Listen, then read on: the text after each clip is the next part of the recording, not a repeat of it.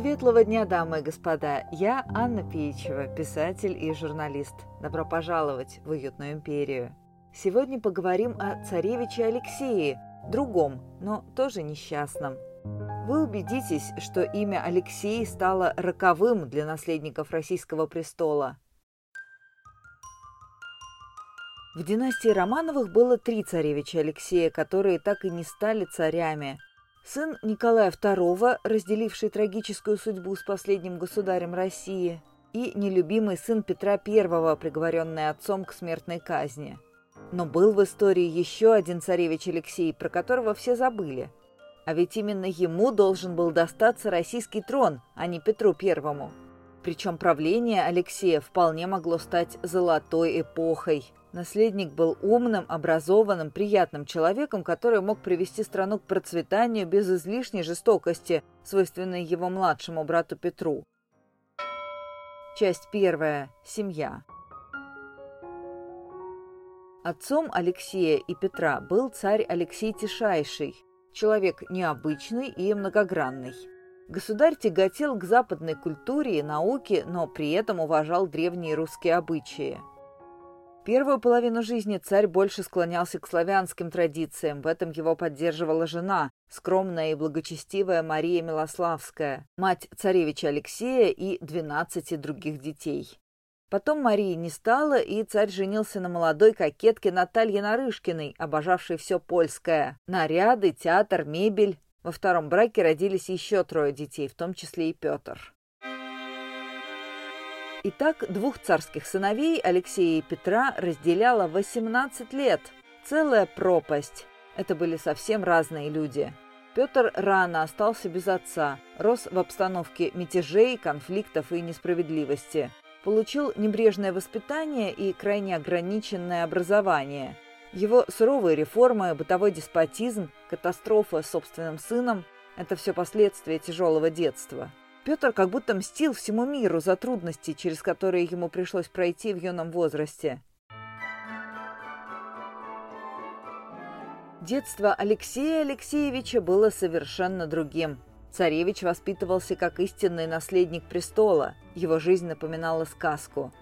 До определенного момента.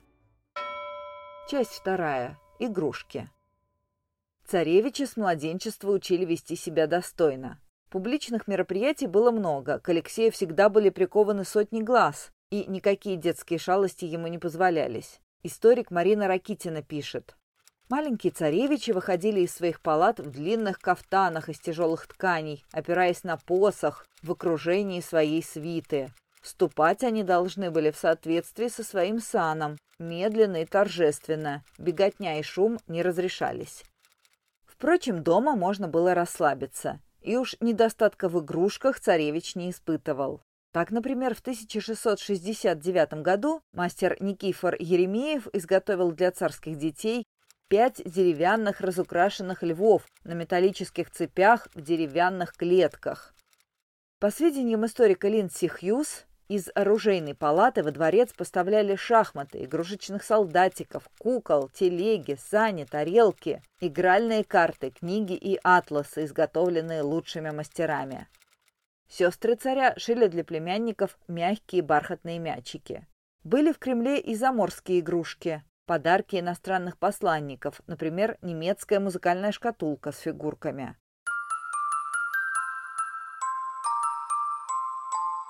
Царевич катался на санях, ездил верхом и стрелял из лука. Историк Павел Седов рассказывает. Детские луки делали из костей буйвола, а стрелы оперяли белыми орлиными перьями. Колчаны были украшены золотым шитьем и расписаны красками. Дети стреляли по суконным колпакам, набитым мелом.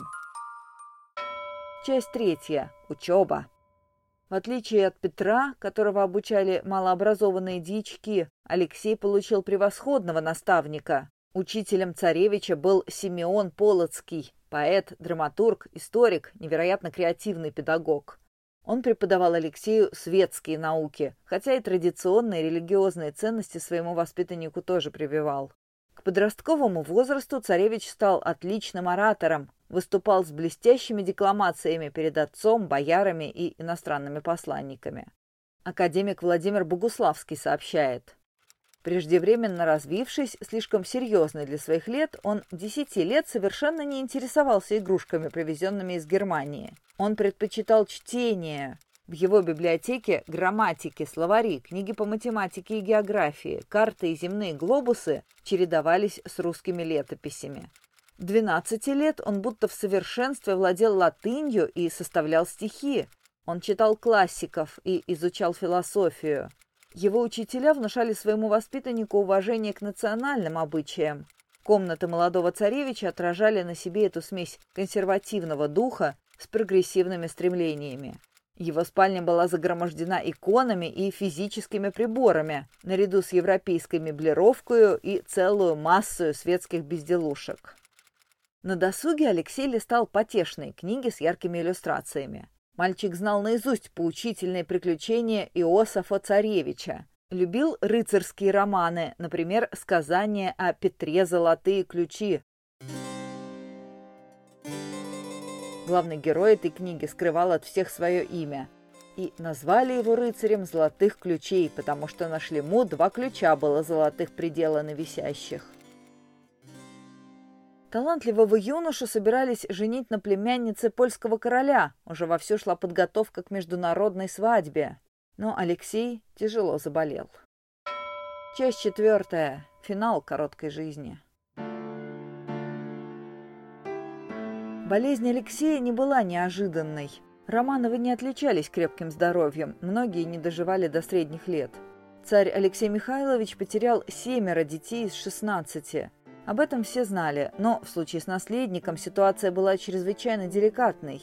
Любая информация о плохом состоянии здоровья Алексея тщательно скрывалась. Нельзя было волновать народ. Царю почти удалось сохранить секрет. До сих пор во многих источниках сообщается о внезапной кончине царевича по невыясненным причинам. Однако историк Павел Седов приводит донесение нидерландского посланника Николая Гейнса из Москвы. Продолжительную болезнь царевича старались утаивать. Несмотря на это, я за 10 или 11 недель уже из весьма хорошего источника узнал, что истощительная болезнь сия считалась неизлечимой. Так как продолжительная болезнь старшего сына царского, царевича Алексея Алексеевича, со дня на день увеличивается, то, может быть, в непродолжительном времени она будет иметь прискорбное окончание. Его царское величество сильно горюет, и намерение его вступить в брак, вероятно, по сей причине, все откладывается.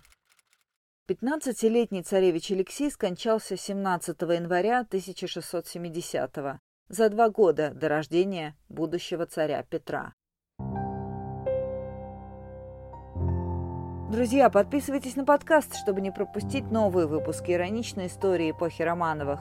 Каждую пятницу что-нибудь неожиданное из нашего общего прошлого.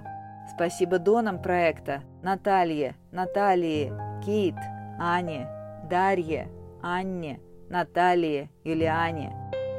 Как всегда, читайте книги серии «Уютная империя», рассказывающие о современной альтернативной России, где Романовы правят до сих пор.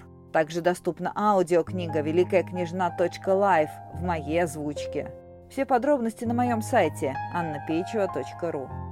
Спасибо за внимание, было приятно с вами пообщаться. Услышимся на следующей неделе.